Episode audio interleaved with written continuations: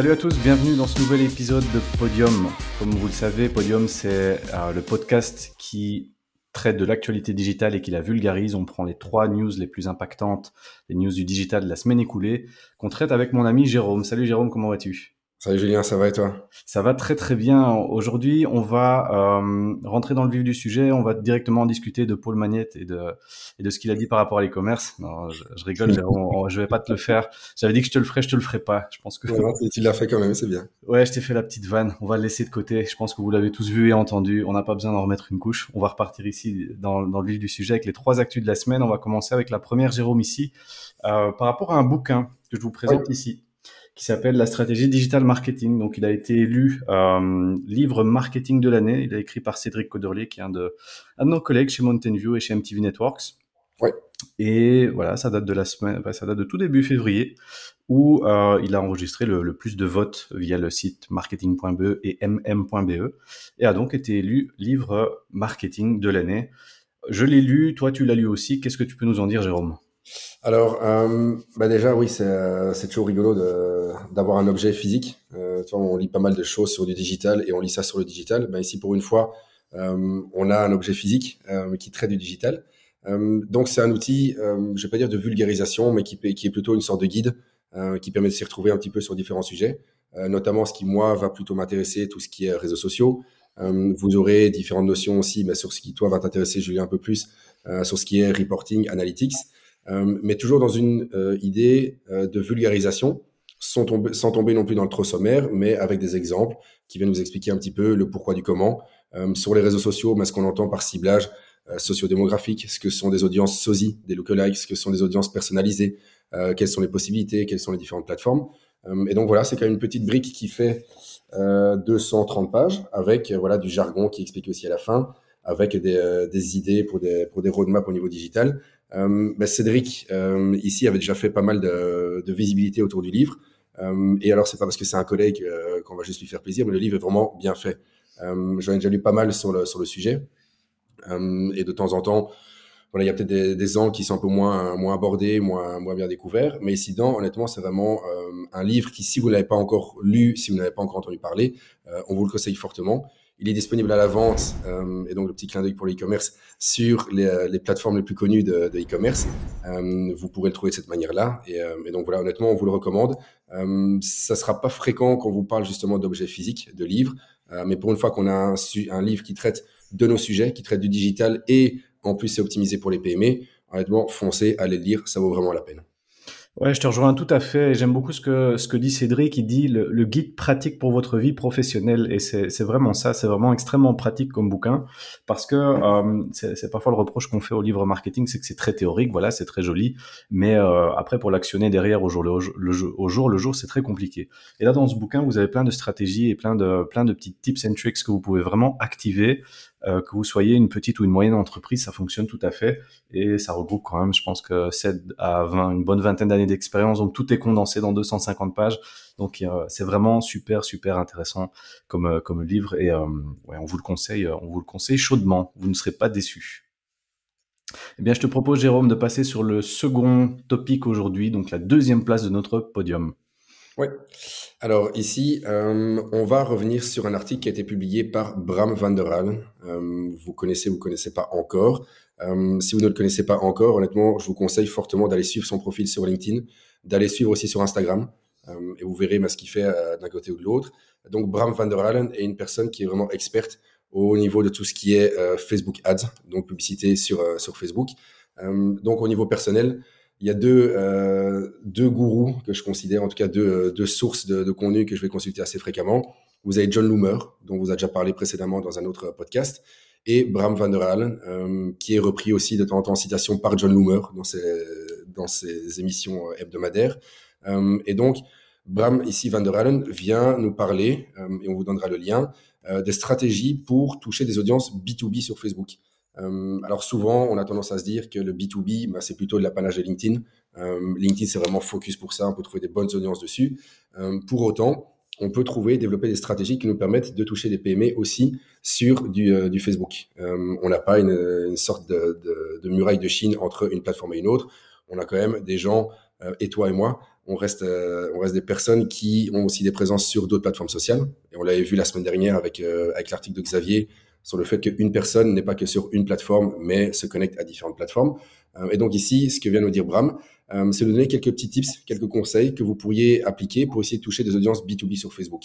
Alors, on vous donnera la totalité. je vous en donne juste quelques-unes.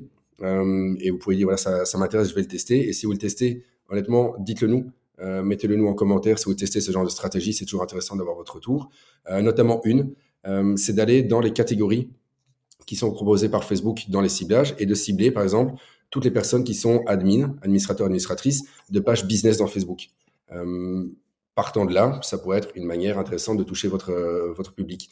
vous pourriez aussi faire des audiences SOSI, donc des lookalikes.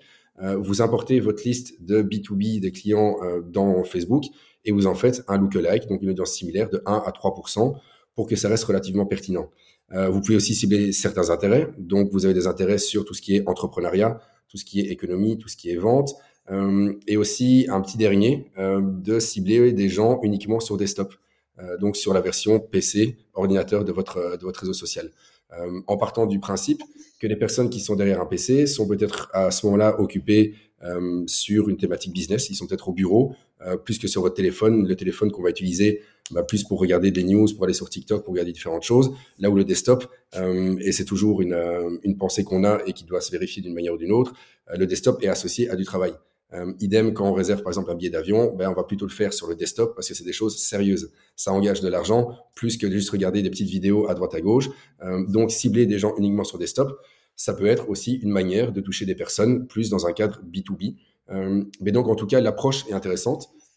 ça m'intéresse de, de, savoir si vous le faites aussi, si vous testez d'autres d'autres approches, qu'on puisse échanger sur le sujet. Mais en tout cas, voilà plutôt que de considérer uniquement certaines plateformes avec des a priori, euh, venir vers d'autres. Euh, et donc, c'est valable pour toutes les, toutes les PME, pour toutes les entreprises, dire par rapport à nos clients, mais comment je peux les trouver, les atteindre ailleurs que LinkedIn? LinkedIn qui va me coûter potentiellement très cher. Euh, on l'évoquera dans d'autres podcasts aussi en termes de coûts.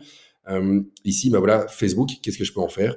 Est-ce que ça peut être pertinent, efficace? À tester Regardez tout ce que Bram décrit ici comme possibilité. Testez. Revenez-nous et honnêtement, je serais ravi d'échanger avec vous à ce sujet.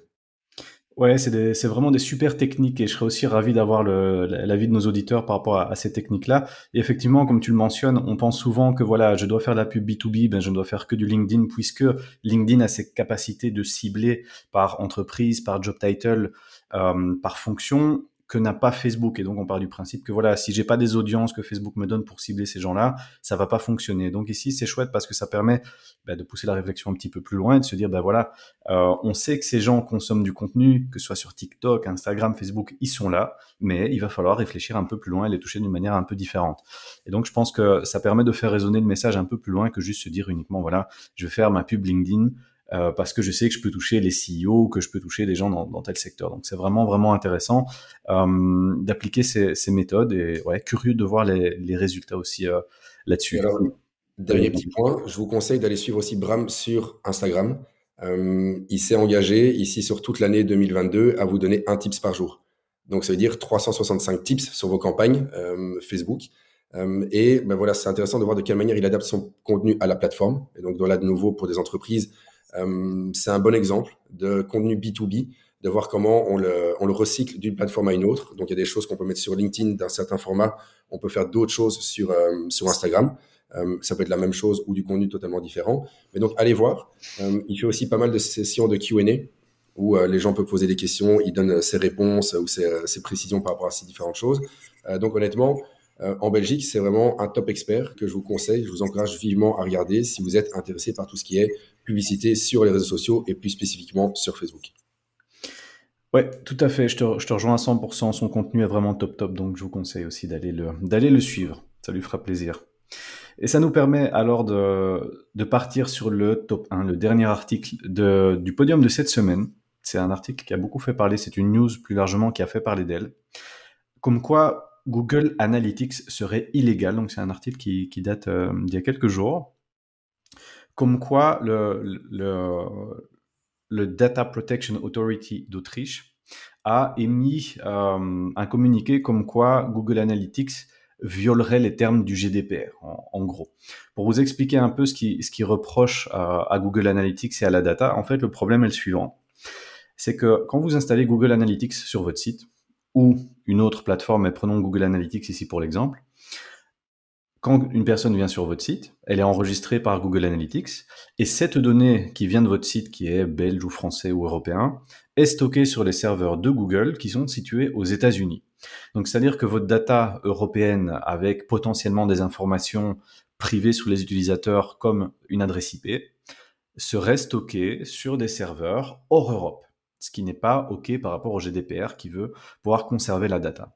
Et donc, les autorités autrichiennes ont, émis ce communiqué en disant, ben voilà, nous, on estime que euh, ce, mode de fonctionnement n'est pas légal d'un point de vue GDPR. Et donc, ça pose beaucoup de questions, pas uniquement pour Google Analytics, mais les autres plateformes, puisque, ben, vous le savez, euh, la majorité des plateformes qu'on utilise sont des plateformes euh, américaines, qu'on parle de, Google, évidemment, on parle de Facebook et autres, c'est-à-dire que toute cette donnée est stockée sur des serveurs américains. Et donc, Beaucoup de questionnements maintenant, qu'est-ce qu'il va falloir faire? Est-ce que ces grosses boîtes vont devoir faire des serveurs en Europe pour stocker la data des, personnes en Europe? Est-ce que les outils de mesure euh, qui stockent sur des serveurs aux États-Unis ben, vont être amenés peut-être à devoir changer ou à ne plus être autorisés?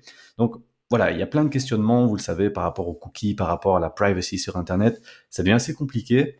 Donc cet article a, vraiment fait du bruit puisque aujourd'hui on ne sait pas trop à quel sens vouer et qu'est-ce que, va devenir toute cette data et quelles vont être les, futures règles. Et je, pense que toi, Jérôme, aussi au niveau social, euh, ce problème va être amené à arriver aussi pour, les mêmes raisons, c'est-à-dire avoir de la, de la, data qui est enregistrée par, par exemple par un Facebook Pixel ou par un LinkedIn Pixel qui serait stockée sur des serveurs américains. Est-ce que c'est légal, pas légal? Et aussi un, un, des problèmes qui est reproché au fait que cette data soit stockée aux États-Unis. Peut-être vous le savez, peut-être vous ne le savez pas, mais l'État américain, la NSA, va allègrement fouiller dans ces datas. Voilà, c'est dans la Constitution, ils ont le droit pour, euh, pour aller fouiller dans les datas personnelles des gens. Donc, voilà, de la data européenne qui serait passée aux États-Unis et qui serait euh, consultable au vouloir par, le, par les autorités américaines, c'est pas très bien vu. Et donc voilà un petit peu ce qui, ce qui se passe aujourd'hui. Et je pense que ouais, il va falloir tenir ça à l'œil dans les, dans les mois à venir pour voir un peu les solutions qui apparaissent et, et ce qu'on va pouvoir faire par rapport à ça. Mais on a effectivement les mêmes discussions pour, euh, pour Facebook. Et j'ai vu aussi un article il y a, il y a un jour ou deux. Euh, Facebook avait menacé euh, pendant tout un temps de retirer l'accès aux services. En tout cas, Meta avait menacé en Europe de retirer l'accès aux services Facebook et Instagram.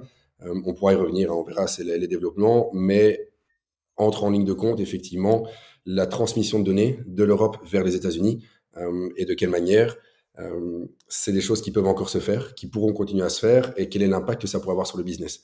Euh, effectivement, si on prend une solution radicale de couper les accès à la transmission des données, là, je pense qu'il y a un impact majeur, global, pour, euh, pour toute personne qui fait du digital ici en, Europe. je pense que ça sera amené à évoluer. Donc, on verra ici la position qui est prise en Autriche, ce qui est pris par d'autres grands groupes. mais je pense qu'effectivement, on n'a pas fini de l'entendre parler. au niveau des données qui sont stockées, qui sont analysées, qui peut y avoir accès, dans quel environnement on se situe au niveau géographique, est-ce qu'en Europe, euh, uniquement au niveau du continent, et on doit rester sur ce continent, est-ce qu'on passe aux États-Unis, euh, sous, quelles, euh, sous quelles conditions? Donc il y a quand même un enjeu majeur ici dedans. Alors il ne faut pas stresser tout de suite. Hein. Ça ne veut pas dire que votre Google Analytics va falloir l'enlever du jour au lendemain. Euh, mais en tout cas, voilà, ça vous montre, ça vous indique de quelle manière euh, la donnée en Europe est vraiment une donnée est une chose qui est sensible, euh, qui est protégée, qui tend à l'être de plus en plus. Euh, et qui pourrait avoir un impact. Mais là, on est plus dans des, espèces de, de, devinettes du futur, euh, de voir un petit peu ce qui pourrait se passer avec ça. Mais bon, on n'y est pas encore. Euh, il y a un premier petit coup de semonce qui s'est passé en Autriche. Ça arrivera peut-être avec d'autres. Donc à suivre, à surveiller, et on vous tiendra au courant d'autres choses si ça arrive. Exactement, on est sur la balle. Je pense que toute personne qui travaille dans le digital est, sur la balle de, toute cette data pour le moment. Et donc on vous tiendra informé s'il y a des, des nouveaux déroulements dans toute cette histoire de data et de, transfert de data. Eh ben écoute, super Jérôme, je te remercie pour ce podium euh, qui était fort intéressant et on se retrouve la semaine prochaine. Ciao. Allez, à bientôt, salut.